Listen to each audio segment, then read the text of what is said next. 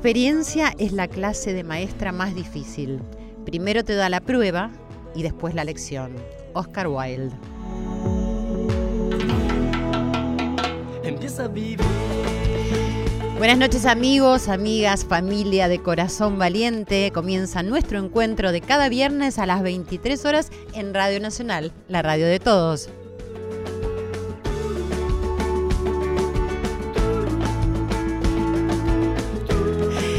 Aquí estamos con Irene Rose y Alejandro Segade, encargados de la producción y junto a Fabián Panisi que regresó en la operación técnica, abriéndoles las puertas de nuestra casa.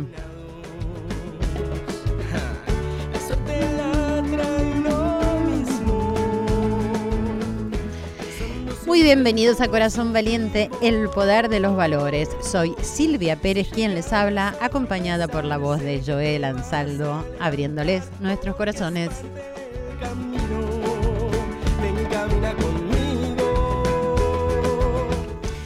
Hola queridísimos todos, todas, todes, como dicen ahora, ¿cómo están? Muy feliz de volvernos a encontrar en esta reunión de los viernes para relajarnos, disfrutar, sonreír, compartir y sobre todo estar presentes, aquí y ahora, para desafiar al mundo de afuera que nos distrae continuamente. Acá nos animamos a no desperdiciar el momento, porque el momento es ahora, ¿sabían eso? Siempre es ahora el momento. El tiempo de vivir, el tiempo de actuar, de aprender, de escuchar. El ahora está aquí por unos pocos segundos. ¿Qué podríamos hacer entonces, no? Considerarlo un modo de vida en todo momento, quizás. Tratar cada momento como el ahora, como si fuera la oportunidad de despertar. Porque eso es lo que es, por lo menos eso es lo que pienso, un momento de verdad, la oportunidad de ver la verdad y lo trivial de muchas otras tantas cosas. ¿Quién dice si atesorando cada momento seremos más cuidadosos con la salud, con nosotros, con los demás, viviendo una mejor calidad de vida, tomando conciencia de cómo utilizar bien los recursos que hoy en día se nos ofrecen, discernir acerca de lo que nos hace bien y lo que no, recurrir a todo aquello que nos garantice ser longevos, por ejemplo. Se está hablando mucho del sa- desafío de llegar a los 100 años, ¿vieron? Dicen que ya casi 3.000 personas llegaron a los 100. Un 56% más según PAMI que en el año 2001. Me preguntaba mientras preparábamos este programa si quiero llegar a los 100, si quiero vivir mucho. Y sí, me contesté. Pero con calidad de vida, saludable, con mis amigos y mi familia del mismo modo saludable. Vivir más y mejor. ¿Ha cambiado la forma de vivir para garantizar mejor calidad de vida? Preguntas, preguntas que siempre nos hacemos porque como siempre proponemos en este programa, es decir, nadie nos va a contar cómo son las cosas, sino que vamos a descubrir dentro nuestro y a partir de lo que escuchemos de nuestros invitados. Y entonces decía, eh, si ha cambiado la forma de vida para garantizar mejor calidad de vida o cambia para mejorar la estética en algunos casos, mejor alimentación o querer lucir delgado. ¿Nos volvemos egoístas o somos generosos con el planeta, con el uso de la tecnología, del tiempo? El periodista y economista Sebastián Campanario es especialista en temas de innovación y desde hace un año se centró en la discriminación etaria hacia los mayores de 45 años en el mundo del trabajo. Una problemática a futuro que sería un desafío mayor que el reemplazo de humanos por robots, sostiene él. Dice, hay huracanes de cambio como son los tecnológicos, lo político o lo climático, que son difíciles de predecir. Pero con respecto a la pirámide demográfica, ya sabemos cómo viene la mano y nadie se está preparando. Ni los gobiernos ni las empresas, afirmó siendo invitado de un programa de negocios. Eh, presentaba su libro que se llama Revolución Senior. Según él, hay una paradoja en la economía. Por un lado, hay más personas mayores plenas gracias a los avances de la ciencia, mientras que las empresas contratan a empleados cada vez más jóvenes por presiones presupuestarias. Dice él, entonces tenés ahí varias décadas en una especie de triángulo de las Bermudas, sobre el cual nadie sabe qué hacer. Y dice que nadie quiere meterse en esta charla porque está muy mal presentada como una especie de carga que nadie quiere asumir, ni tampoco nadie está feliz con esta representación.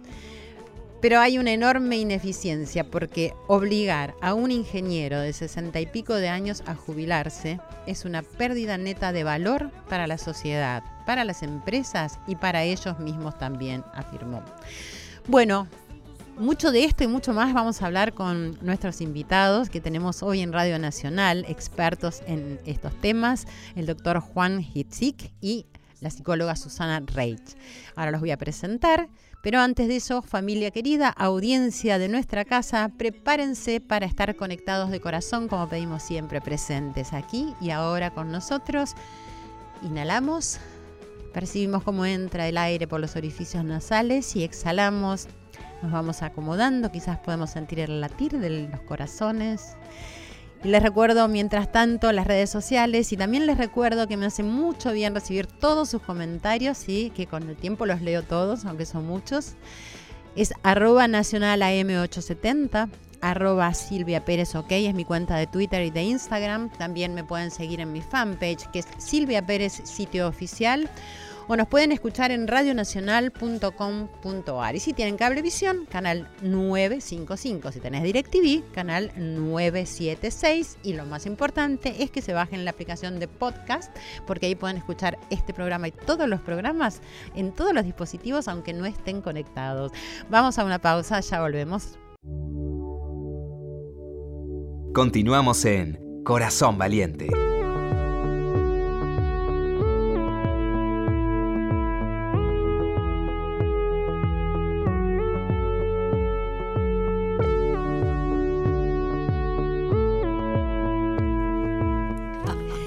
Continuamos esta noche, ya estamos acá hablando muchísimo con nuestros invitados, hablan un montón. Así que bueno, vamos a tener una linda charla, un lindo encuentro, eh, reflexionando acerca de nada más y nada menos que de la vida, de vivir, de vivir bien, más, mejor. Están nuestros invitados acá, estamos con Susie Reich, que es licenciada en psicología y terapeuta familiar con más de 30 años de experiencia clínica. Preside la Fundación Proyecto Tercer Milenio, dedicada a la difusión y acción de los nuevos paradigmas de la educación y la cultura de la paz. Designada mensajera de la paz por la UNESCO, además fue moderadora de las mesas de salud y espiritualidad y ciencia y religión con el Dalai Lama. Y preside la Asociación Integrativa de Medicina Integrativa desde hace 30 años. Espero, Susi, haber dicho todo bien. Dice que no, así que después me corregís, pero te doy la bienvenida. Presido la Asociación Argentina de Medicina Integrativa desde el año 2000. Desde el año 2000. Bueno, muy bienvenida y gracias por estar acá. Gracias por tan larga presentación. bueno, gracias. Y bueno, está junto a nosotros Juan Hitzik, médico, gerontólogo especializado en psicobiología del estrés y el envejecimiento, profesor de la Universidad Maimónides, creador del programa Longevus, entre otras cosas, y también es profesor en el curso superior de medicina integrativa dictado en la Universidad de Belgrano. Prefiero hacer cortas las introducciones, así ustedes hablan. ¿Cómo estás, Juan? Muchas gracias por estar acá. Muy bien, al contrario, un gusto estar con vos y tu audiencia. Bueno, bienvenidos ambos. El viernes a la noche es un buen momento para hablar. ¿No es cierto? Para irse relajando y para reflexionar. Y yo siempre digo para tener un fin de semana donde pueda hacer eco todo lo que vamos reflexionando y un tema tan importante. Gracias Alejandro Segade que acaba de entrar para darme una lapicerita con la que yo juego durante el programa. Somos Todos tenemos acá. Muy bien, perfecto. Ahí vi que anotaron muchas cosas mientras yo leía mi introducción. Quiero preguntarles a ver ¿Quiénes pueden llegar a los 100 años y por qué estamos hablando de eso? ¿Ha aumentado, es decir, el tiempo de vida? Es decir, tal como yo dije que lo saqué de, artículos de los medios de comunicación. Juan. Eh, sí, todos tenemos un material genético que nos permite, la especie humana está diseñada para vivir 100, 110 años. ¿Cómo es que sabemos eso, Silvia? Lo sabemos porque todas las especies que nos rodean viven más o menos cinco veces más el tiempo que llegan a su etapa de máxima capacidad reproductiva. Nuestra edad está entre los 24, 28 años, multiplica por 5. Eso es lo Ah. que nos está dado genéticamente para vivir. Ah, qué interesante, nunca lo había escuchado. Ese es el talento que tenemos que tener todos nosotros de Sí. descubrir cómo vamos haciendo a lo largo del tiempo que la mayor cantidad de gente pueda usufructuar lo que nos está concedido. Ajá. Ese En vez es de, el- de- destruirlo y desgastarlo como está ese es sucediendo. el desafío más grande que tiene la medicina en este momento, la Ajá. salud pública o, o las ciencias sociales o por donde querramos verlos. Pero genéticamente está... es decir, Tenemos esa posibilidad. esa posibilidad. Qué, qué bueno, Sí, no, no sí. sabía eso. Y centenarios hubo siempre, vos dijiste que hay 3.000, es verdad, en la Argentina hay medio millón de centenarios en el mundo. En el mundo, sí. 3.000 viven en la Argentina, cada 22 cuadras acá en Cava hay un centenario. Ah, mira. Eso es, es- es impensado en los últimos años. Eso te iba a preguntar. ¿Esto ha cambiado mucho en, en qué tiempo? Esto ha cambiado básicamente la, la longevidad humana fue creciendo desde los albores de la humanidad siempre, Ajá. hasta que en el 1950 pegó un estallido, es lo que se llama el boom de la longevidad. Es el fenómeno de Matusalén que algún día lo, lo- lo de- de- describimos más a fondo, pero de hecho mucho más gente va a vivir más tiempo. Ajá, Y ya están viviendo. Y ya. Ahora más el tiempo. desafío es que si vamos a vivir más tiempo, que sea para estar más tiempo en el club y no más tiempo en el geriátrico. Absolutamente. Bueno, eso es lo que un poco de, de cuando yo me pregunté si, si quería vivir, que con mis amigos a veces decimos, sí, pero si nos quedamos todos, ¿no? o sea, Mm. pasarla bien, pero además eh, no estar solo, porque el tema de la soledad me parece que es eh, también un tema importante. Susana, a ver, No, si- que este, era- este era un dedico- dodecálogo del vitaleño.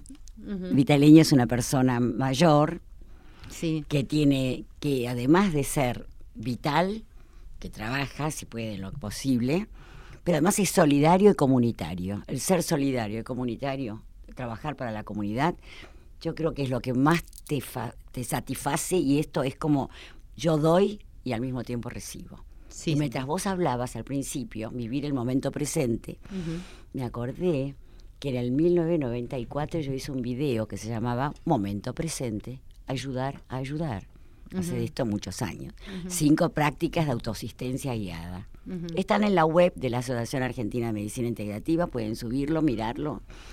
¿Cómo, cómo sería, por ejemplo, que la gente mayor eh, pueda hacer trabajos comunitarios? ¿Dentro de qué ámbitos? cada uno en su ámbito. Y la gente mayor puede dar mucho. Así como dijiste que se toma millennials o gente joven en las empresas, yo sí creo, son muy buenos porque son creativos. Esta es la época de mayor creatividad, hay que reconocerlo, creo.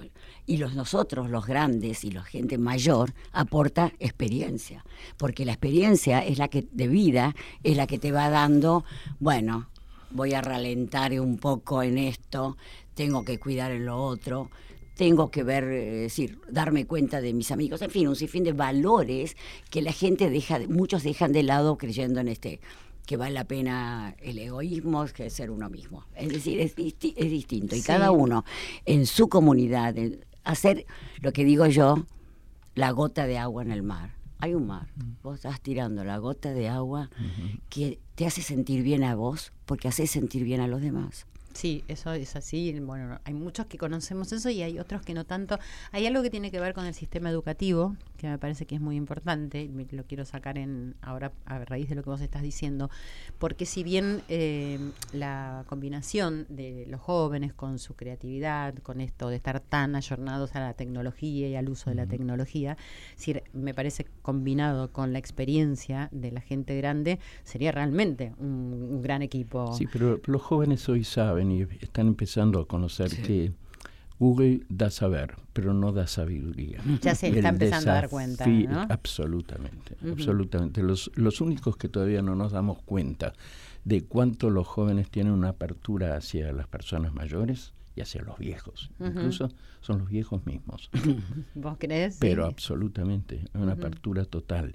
Y sobre todo cuando la unión es a partir de una afinidad, la afinidad va mucho más allá que la, que la edad.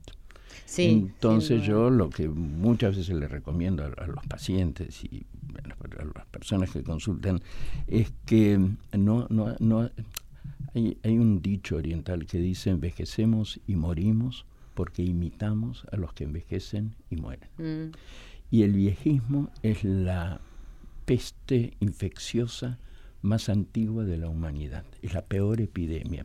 Es el empezar a copiarnos unos a otros un modelo de envejecimiento que ahora tenemos que desterrar completamente, porque de hecho vamos a vivir más con la pildorita verde, roja y azul. Antes eran los hipersabios los que llegaban a muy viejos, eran fenómenos biológicos, fenómenos psicológicos y fenómenos sociales, porque al lado de un zanjón palúdico nadie llegaba viejo, pero en la comarca era el fenómeno social. Se juntaban esas tres cosas y llegaba viejo.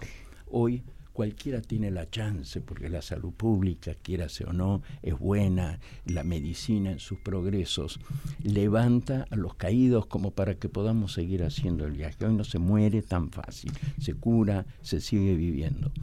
El desafío es seguir siendo activo y productivo y teniendo, hay, hay estadísticas, hay muchas estadísticas, Incluso yo he hecho una investigación sobre 50 longevos saludables y una de las características principales de los, de los longevos saludables es que tienen, por un lado, satisfacción vital y tienen muy claro cuál es el sentido de los días de su vida.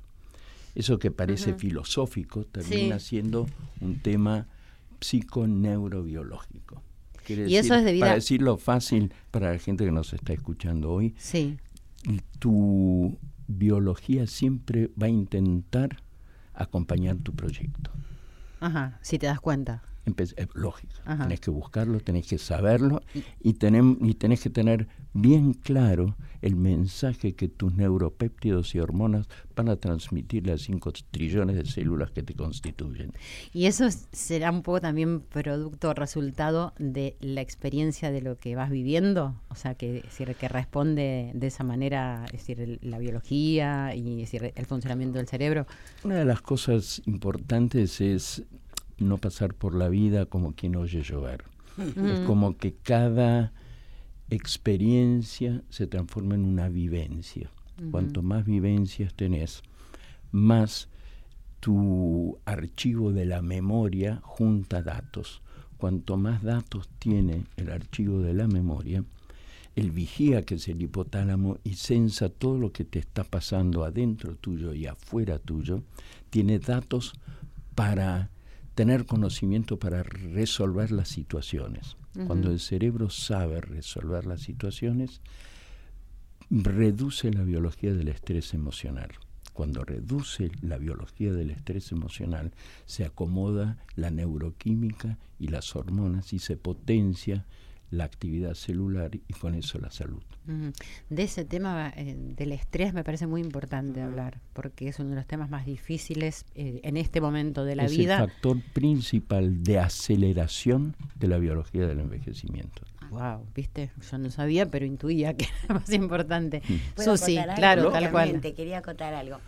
Este, en el año 2008 le estamos recordando, este, yo hice, hicimos la Asociación Argentina de Medicina Integrativa en el Jardín Japonés, la primera jornada, Felicidad hasta los 100. Yo me acuerdo que yo decía, ok, yo lo vendo, pero no lo compro. no, no era para mí. En el segundo año fue muy bueno, fue una de a partir de ahí salió el dodecálogo del vitaleño entre los que estábamos allí más un el público que se, se reunió. ¿A dónde voy con esto? En el año 2009, en el 2008, se dio la primera vez mindfulness en Argentina, con una que yo invité, que también había estudiado en su momento con, eh, fue a Estados Unidos a estudiar con John Kabat-Zinn, que es un amigo mío que trajo mindfulness a la Argentina, ¿no? Vino el 2001. En el segundo año, 2009, ahí estaba ya Juan en el Hotel Dassler que hicimos Felicidad hasta los 100. Invitamos jóvenes, porque justamente adulto mayor y jóvenes, como intercambio. Yo no me voy a olvidar el impacto que me causó cuando uno de los jóvenes, que había unos cuantos, dijo, miren, ustedes ya se casaron, ya tuvieron hijos, ya se divorciaron y, hacen... Nosotros tenemos casi 40 años y no nos comprometemos. Estamos en otra época, estamos en otra mm. etapa y a mí me...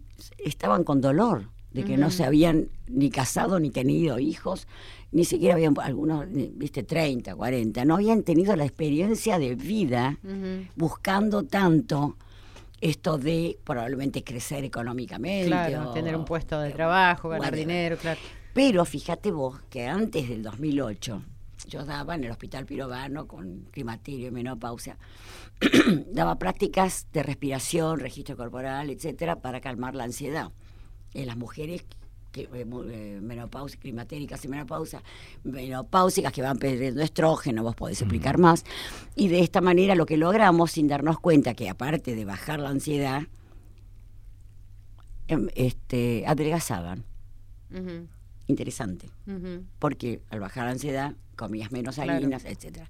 Pero lo que te quería decir era otra cosa. Cuando ya a estas prácticas, me acerqué a un, eh, una empresa para ofrecerlas me sacaron carpiendo.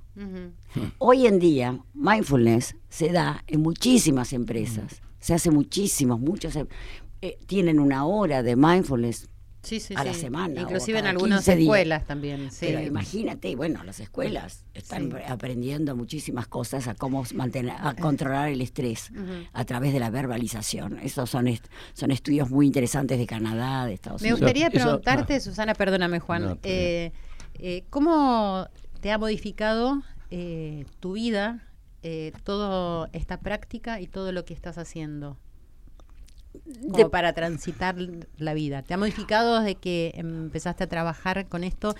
En la medida que uno empieza a trabajar, descubre y se retroalimenta, ¿no? De lo que te van dando. ¿Y en qué crees que te ha modificado en tu forma de vida? A lo largo de la vida y bueno, aprender a, a estar más tranquila, a es decir, no hasta de tranquilidad. Yo no, a mí no me gusta eso del equilibrio. Yo, yo soy, trato de hacer la integración de polaridades, pero me cuesta, ¿viste? Yo este, soy muy impulsiva, muy este, así que, pero sí, evidentemente, mis prácticas meditativas o los que yo hago diariamente, las tengo incorporadas. O sea, que yo les enseño a la gente que no importa dónde, con cinco minutos de prácticas de respiración abdominal, escaneo corporal, salen adelante. ¿Y vos lo haces? Pero sí, por ¿Y, supuesto. ¿Y eso te, ha, cambiado a lo largo de todo este tiempo? Es que no solamente eso, yo tengo el recurso, cuando siento que me estoy yendo a cualquier lado, respiro, bajo y lo tengo rápidamente incorporado.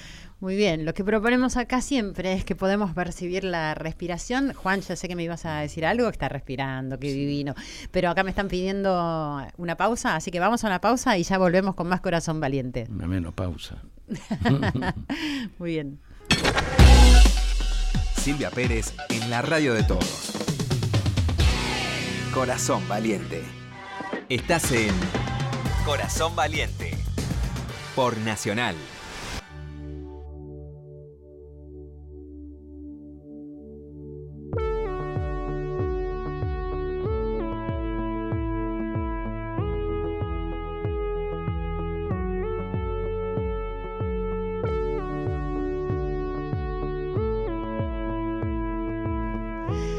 Acá en Corazón Valiente, tenemos los corazones así, a flor de piel. Han salido acá con nuestros invitados, con el doctor Juan Hitzik y con Susie Reich, licenciada en psicología, terapeuta familiar. Me estabas diciendo, Juan, estábamos hablando porque eh, se habían sorprendido que yo era la actriz. no, y está bien, está muy bueno eso, porque estábamos hablando decir, de lo que uno va haciendo con su vida y cómo se va transformando. Y vos decías, Juan, es decir, eh, todos somos personajes. Claro, contá que esto es muy interesante lo que decías. Eh, uno es un personaje y tu cerebro trata de eternizar el personaje, porque al final cada una de las cosas que aprendiste, que sentiste en tu vida, tu biografía, tus conocidos, tu trabajo, todo va siendo como una huella neuronal que te identifica. En tu cerebro se, se gesta, se genera una patente neuronal que es la que garantiza tu integridad para que día a día que te despertás a las mañanas, vos seguís siendo el mismo. Sos 5 trillones de células, que sos una bolsa de 5 trillones magistrales de células, saben que siguen siendo parte del mismo team, del mismo equipo. Eso es porque del cerebro sale una patente que te identifica. Lo que trae la, la longevidad consigo es que uno puede intentar cambiar el personaje. No tenemos que ser siempre el personaje que se formó por lo que dejamos que otros querían que nosotros fuéramos. Eso puede llegar hasta cualquier edad. Hay personas que siguen con esos mandatos hasta los 80 años. Y te dicen, pero doctor, usted no sabe la infancia que yo tuve. Y yo me quedo pensando, ¿y 75 años que hiciste vos? ¿No? Y todavía pronto vas a estar de vuelta con tu mamá y todavía le echas la culpa a tu mamá. Entonces, la habilidad está en generar, incluso ante momentos de crisis de la vida, o no, deliberadamente, rearmar la patente neuronal que nos identifica pero con un nuevo modelo de un nuevo personaje que se lleva del anterior todo lo que le gusta y hace olvido y perdón con todo lo que deja atrás y arma, y ese es el desafío que se puede tener a los 20 años, a los 42, a los 64, hacer el primer personaje que vos mismo te creas, que ya no depende de lo que otros quisieron hacer. Claro, que es un poco en el trabajo actoral eh, sucede eso. Porque Ustedes lo hacen cada vez. Claro, y además, pero partimos de la base de, de, esa que percibimos, que soy yo, y buscas un montón de cosas que no sabías que tenías para poner en juego, lo cual te permite también después, si te gustan, seguirlas poniendo en juego, lo que no te gusta no, pero que sabes que lo tenés. Yo Muy he visto pacientes, actores, que después los tengo en el consultorio, después los he visto en el escenario. Sí nada de lo que me cuentan en el consultorio de su personaje real, entre comillas, les sucede, cambian la forma, caminan de otra manera. Cuando tenían dolores de rodilla, cuando me ingresaron al consultorio, dos días más tarde en el escenario saltaban de una punta a otra porque eran otro personaje. Y eso es beneficioso entonces para la longevidad. Pero absolutamente. La, la longevidad saludable está regida básicamente por la personalidad flexible el mm. poder ser resiliente y flexible, no enojarse con la adversidad, pero negociar con la adversidad, porque enojarse con la adversidad genera en el cerebro y en la neuroquímica toda una patente de estrés que trae daño inmunológico, daño cardiocerebrovascular, pero aceptar la adversidad y negociar con ella, porque aceptarla no es derrota, pero es negociar con ella, entra casi en una patente, en una vía hasta de euforia en el cerebro, de poder afrontar un desafío. Desafío, exacto, tal cual. Y eso es clic. Lo que la gente tiene que saber, lo que le podemos decir a la gente, es que todo depende en qué cajonera pones las cosas en tu cerebro. Eso los que estudiamos teatro se nos enseña también. Acá tengo en la ah. mano el libro de la licenciada Susie Reich, que es, su último libro que se llama Convivir con tus dolencias y envejecer con elegancia. Un poco hablar de, es decir, enfrentar eso que decía el doctor Juan. ¿Tiene que ver? Decime de qué se trata este libro. Este libro, bueno, pero, quería decir algo, acotar algo que decía Juan, que yo creo que uno no envejece en la medida que tenés proyectos y que estás, este, que tenés espíritu para, para ir adelante, no envejeces, ni te das cuenta. Vos hablabas de los dolores. En el librito este, por ejemplo, comento que yo veo vienen pacientes con unos dolores y se frotan las rodillas y, este, y, ¿viste? Pues, los dolores que tienen. Pero esto es porque viven y cuando se van del consultorio y van en la calle a veces, vos te das cuenta, perdón, ahora caminan bien. Esos son no, no era para tanto. Claro, es primero. Pero otra cosa a lo que yo me quería referir este, con respecto a envejecer con elegancia. En otro momento histórico uno pelea, ¿viste? Que se hace una operación. Bueno, con el tiempo te das cuenta que quizá eh, me opero los ojos o no, pero en una de esas yo mejor aprendo a, a convivir con lo mío de alguna manera. Me haría alguna operación porque yo pienso que siempre tenés que estar bien. Pero convivo con mis dolencias y en la medida, que también lo pongo ahí en el libro, lo pongo para la gente, que mm, te aprendés con el tiempo a ser amiga del dolor. Te amigás, vos te amigás con tus dolencias. Y si vos estás todo el día pensando en cómo te duele y lo mal que estás, te va a doler más. En cambio, si vos trabajás, vas a, sos empleado, tenés que levantarte, ir a trabajar, y estás ocupado en tu trabajo, te olvidaste. Y después te pregunto, ¿pero cómo? Bueno, tendría todo. es así. Te quería volver a esto que vos hablabas del 2004, cuando yo hice el video Momento Presente, Ayudar a Ayudar, que fue impresionante cómo se vendió eran cinco prácticas de autoasistencia guiada. Y yo en ese entonces lo mío era intelectual. Había aprendido mucho de muchas cosas de muchos maestros, pero era todo intelectualmente.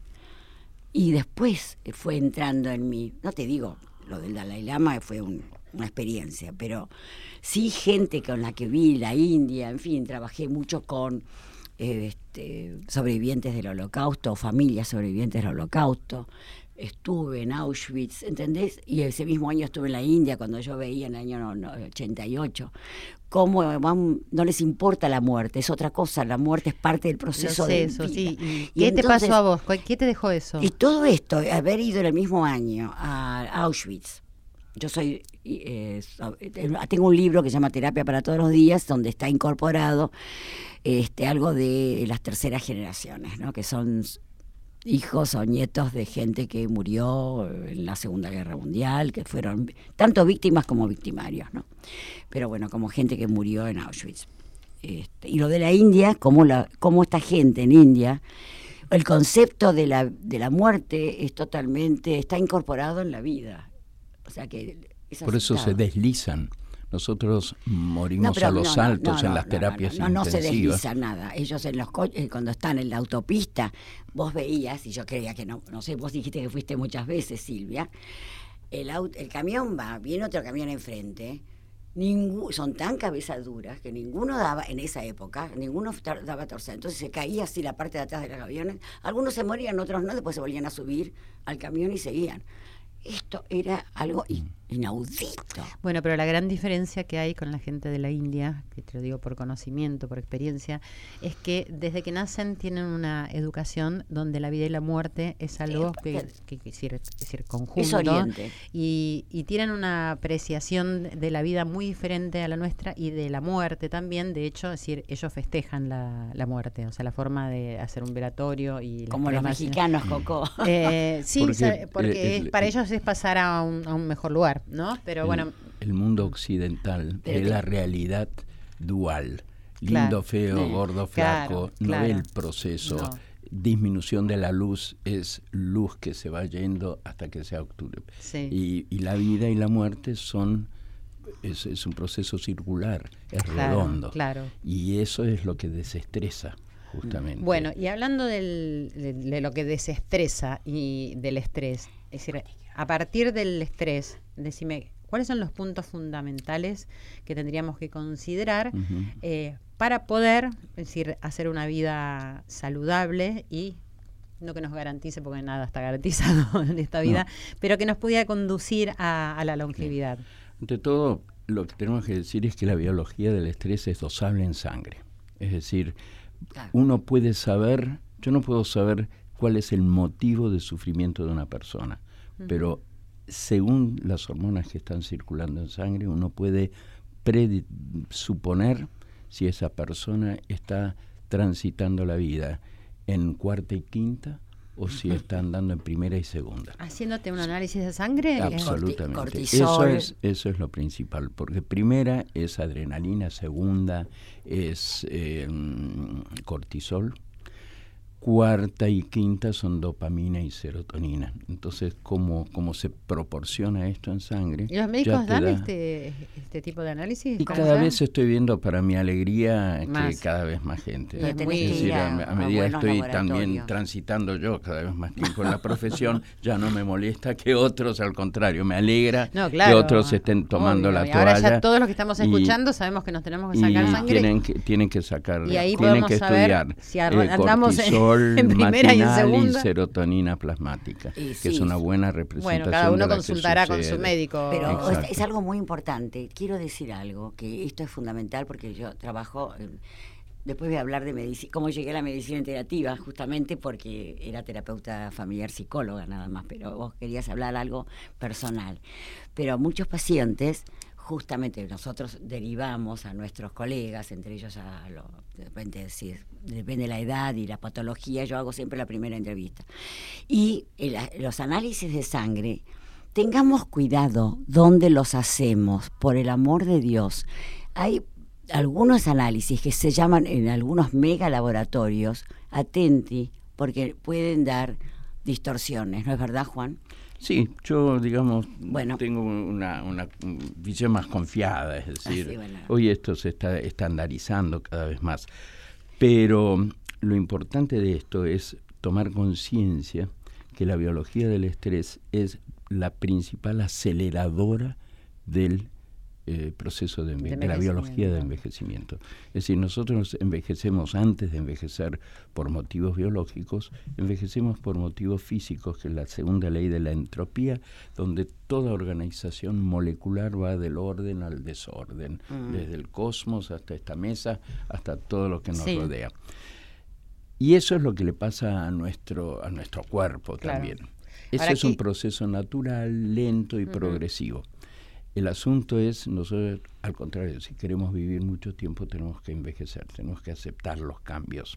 El asunto es no acelerarlos, porque si una persona tiene una arteria coronaria muy estrechita a los 92, eso es armónico con todo su organismo y no tiene ni siquiera una dolencia.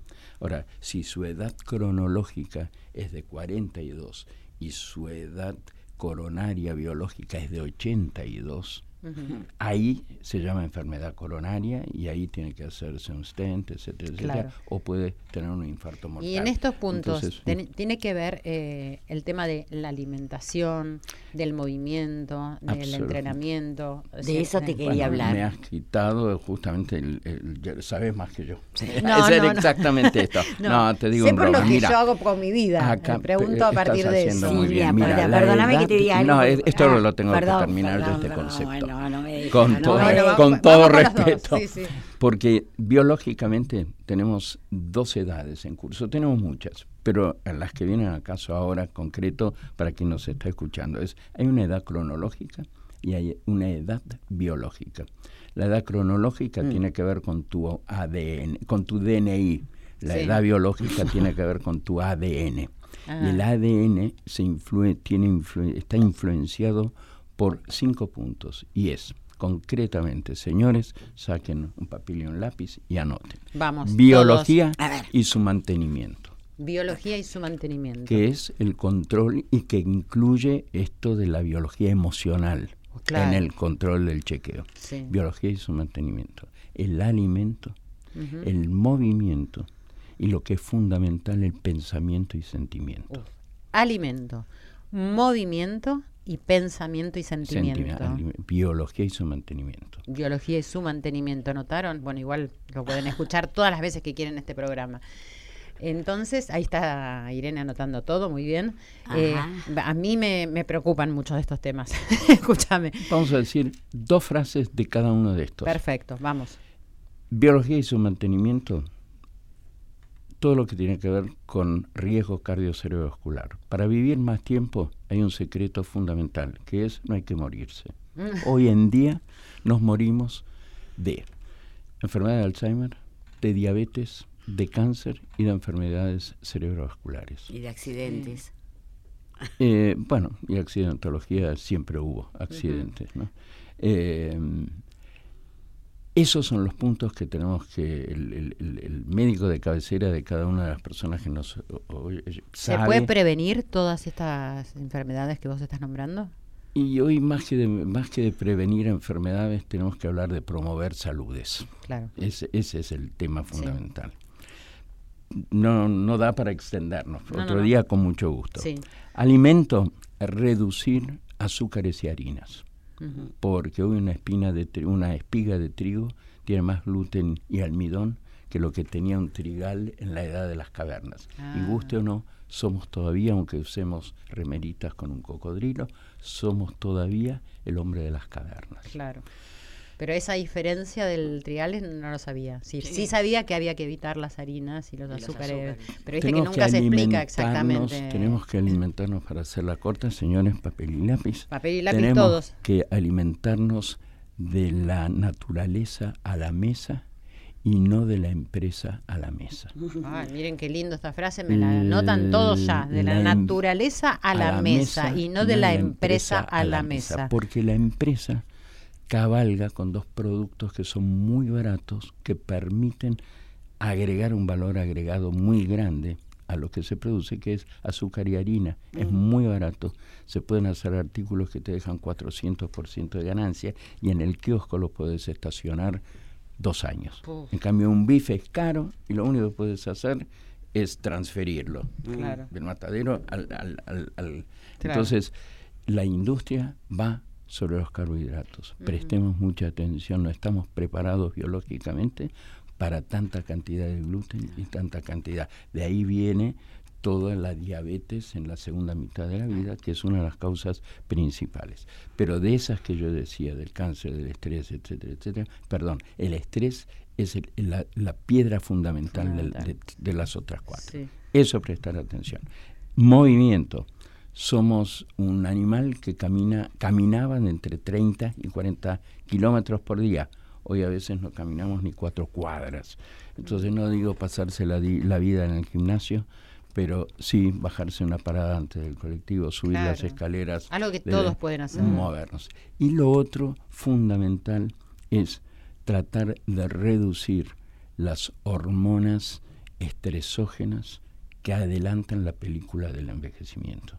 Es decir, el cortisol, la adrenalina, un poquito de adrenalina sí, un poquito de preocupación sí, pero esto que decía Susi justamente, eh, el- un- un cambio de la cosmovisión, cuando yo investigué los 50 longevos saludables y me acerqué a ellos pensando qué biologías habían tenido, qué enfermedades habían tenido o no, lo primero que me llamó la atención era que tenían esa forma sin siendo noruego uno y de Bahía Blanca otro, ¿no? en una forma universal de ser, de la cosmovisión que tenían Tal cual. y de aceptación y flexibilidad. Eso era básicamente el secreto de su longevidad. Buenísimo, Juan. Y decime, Susi, en relación a, a esta medicina integrativa que vos este, manejas, me interesa mucho también que le cuentes a la gente, es decir, el- la Voy a decir algunas de- cositas, perdón, sí, cómo llegué a esto. No, Ah, de la espiritualidad, es decir, cómo colabora y contribuye a todo esto que acaba de decir Juan, ¿no? Porque según tengo entendido y por lo que yo experimento eh, con la ciencia yoga, solamente, o sea, te lleva a todo lo que, a los puntos que le está diciendo. ¿Cómo integras eso? eh, es, par- es prac- es parte de mi vida la meditación, no hago yo meditación, yo hago ciertas prácticas que enseño hace 30 años, que me, dijo, me, me dio el permiso un rinpoche tibetano a darlas, son prácticas respiratorias con movimientos, además del escaneo corporal básico, eso hace muchos años. Y eso es parte de lo que yo llamo no meditación, sino es un primer escalón para la meditación. Yo no creo que nosotros occidentales, sinceramente, eh, podamos, como me decía en su momento Maharaji Yogi, hace muchos años, 20 minutos a la mañana, 20 minutos a la tarde. No me veo. Por eso yo enseñé, fui haciendo una compilación. Pero te quería comentar algo, a raíz de todo lo que habló Juan, están en mi libro, de alguna manera. Para mí, cuando llegué a la medicina integrativa, digamos, a través de integrar la transdisciplina, el, eh, distintas eh, ginecología, con eh, a raíz de que yo fui la que dirigió climaterio y menopausia en el Pirobano durante una época, en mi época de, menopausia y de mi sufrimiento. Y así fui armando medicina integrativa. Pero algo que me enseñó básicamente fue que nuestro intestino es el segundo cerebro. Es nuestro segundo cerebro. Por lo tanto, como bien decía él, viste, lo que vos también decías, este, la alimentación, aparte de lo que dice Juan con toda razón, que también lo tengo incluido allí, dejar las harinas, azúcares. Para colmo, les quiero decir que el cerebro lee igual la miel, el azúcar y el edulcorante. Ergo, chicos, ni azúcar, ni miel, ni edulcorante, nada, porque el cerebro lo lee igual como azúcar. Lo que te iba a decir por otro lado es que la alimentación es básica, porque en la alimentación, debido a que tenemos todo algo que no voy a hablar del microbioma, que es lo que yo aprendí cuando yo estuve mal y empecé a estudiar cómo las miles de neuronas, que tenemos, tenemos neuronas y tenemos en el intestino y tenemos bacterias en el cerebro. O sea que todo esto está íntimamente ligado. Hoy ¿viste? estamos investigando mucho más allá de todo esto. Entonces, esta alimentación es fundamental. Es la que nos va a calmar también el nerviosismo, la ansiedad, porque de acuerdo a lo que vos comés, también así te sentís. Hay un libro nuestro que se llama Basta de obesidad, basta de insomnio. Cómo comés, Así después dormís a la noche. Como dormís, así vas a comer al día siguiente. Y quería preguntarles, a ver, ¿cómo creen que está colaborando eh, el Estado y la sociedad para ayornarse a esta longevidad? Porque hay muchos puntos donde no estamos preparados para que haya la cantidad de gente estamos llorando. mayor, es decir, que estamos teniendo, ¿no? Y debe haber como algún ayornamiento. Sin ponerle carga al, al Estado directamente, pero sí, al, momento que estamos viviendo. Una de las peores eh, emociones, de las emociones, una de las peor toleradas es la incertidumbre. Mm. Nuestra sociedad está muy cargada de incertidumbre. Eh, ¿Hace daño la incertidumbre? La incertidumbre es un generador muy grande. el trasfondo del cerebro es qué será de mí. Eso es un despertador de estrés emocional mm de 24 horas por día. Mm. Me acuesto y me levanto con ese, ¿qué será de mí? Mm. Nuestra sociedad ha pasado mucho tiempo en el ¿qué será de mí? Estamos en Entonces, y en este momento, ¿qué será de nosotros? Yo creo que tenemos que aprender a nadar en la certidumbre. Justamente, una de las cosas de pasar de cajonera, de lo inquietante a lo relajante en el cerebro en este momento, es transformar la incertidumbre en una certeza. Y transformar, la única manera de transformar una incertidumbre en una certeza es colocarla en el archivo del desafío. Y el desafío es todo lo contrario, es muy serotonínico, es, bueno, yo voy a luchar. Los soldados en la guerra mueren más en la noche de vigilia que en el campo de batalla. Porque, una vez que estás en el desafío, estás serotonínico, estás muy fuerte para afrontar toda la situación. El, el qué será de mí no sé, pero por lo menos la pelota la tengo yo. Claro. En, el, en la incertidumbre, la pelota la tiene el otro y yo estoy a merced de mi destino. Así que estos son pequeños truquitos que parecen filosofía, que parecen un cuentito de la vida cotidiana, pero en definitiva recablean el cerebro por otro lado y en definitiva nuestra biología es las órdenes que provienen desde nuestro cerebro y ni siquiera de todo el cerebro, del hipotálamo que es el vigía que interpreta todo y manda después las señales que, que tienen que llegar hasta el último rincón del organismo a través de la neuroquímica y las hormonas. Así que lo que nuestro vigía o lo que nosotros intentamos que nuestro vigía vea, interprete, de ese, de ese va a ser nuestro destino. Claro. Somos lo que mm. pensamos. Y por lo que decía Susi, también somos lo que comemos. Lo que comemos. Yo tengo un capítulo, un libro mío que se llama Somos lo que comemos, sí. Y también pensaba con lo que estabas diciendo, es decir, un poco preguntarnos eh, por qué percibimos todo de la manera que percibimos, que si es por mandato familiar, si es por lo que nos manda la sociedad, y también jugando a lo del artista, ¿no? Quizás podemos percibir las cosas de otra forma y podemos entrar en ese desafío y atravesarlo, como vos decís. Cambiar de personaje, porque en definitiva tenemos eh, seis programas más para hablar. Todavía no me hicieron eh, acá. Todo, todo es lo que, todo es lo que percibimos. La, realidad es solo un estímulo, termina de concretarse en la cabecita de cada uno de nosotros. Claro, exactamente. ¿Y cómo se va a concretar? De acuerdo a lo que validaste, a lo que creíste, lo que creíste validaste, lo que validaste creaste. Y además vos decís, bueno, puede sonar a filosofía, es filosofía, pero ¿cuánto necesitamos esa filosofía? Mm. Esto es pensar, preguntarnos qué queremos, mm. qué, qué, estamos haciendo con nuestra vida, decir qué es mejor, para dónde vamos, o sea que está muy bueno que Nadie se ocupa mejor de la mente que la filosofía, del pensamiento que la psicología y de la emoción que la biología. Mira, muy interesante. Susi, nos quedan cinco minutos. Quería, me sí, me querías decir. Sí, pero ahora que estabas diciendo que la percepción, yo, viste, me tomo con las cosas que el otro da, aparte de lo que quiero decir yo, pero lo que dijo Juan me pareció como uno percibe. Fíjate vos que en salud, en este momento, mueren 35 mil personas en Estados Unidos, 35 mil personas anualmente por errores de diagnóstico. Y acá viene lo que insisto yo con medicina integrativa. Uno solo no es un multisapiente, tiene que ser un multicompetente con otro grupo que piense, por eso tengo yo 21 docentes, somos 21 docentes, que piensan cómo podemos acceder de una manera que el organismo pueda volver a equilibrarse y después sanarse o curarse. Esto es un tema. Este, nadar en la incertidumbre es algo que ya lo dijo mi maestro Norbu Namka eh, Rinpoche hace muchos años. Y también lo dijo Edgar Morer en Transdisciplina. Hay que nadar en la incertidumbre, ¿no? ¿Viste? Pero tiene eso que ver con el cambio de percepción que vas haciendo cuanto más curioso sos, más abierto sos, cuanto más escuchas a otros, más te vas enriqueciendo. No te quedas con vos mismo. Perfecto, es convivir con tus dolencias y envejecer con elegancia de la licenciada Susie Reich.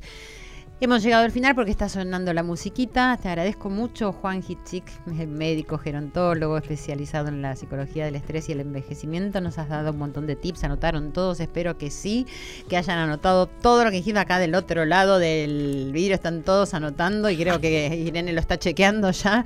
Susi Reich, licenciada en psicología y terapeuta familiar. Muchas gracias. Eh, estas son reflexiones, además de una información precisa que nos han dado por sus conocimientos, que les agradezco mucho para que cada uno uno de nosotros nos preguntemos cómo queremos vivir y si bien no depende todo de nosotros en la vida, hay muchísimo que depende por lo que hemos escuchado, así que preguntarnos qué queremos hacer con nuestras vidas y cómo podemos desarrollarlo. Gracias por haber pasado. Gracias, por la invitación. Gracias a ustedes. Gracias por la invitación. Bueno, listo, me voy.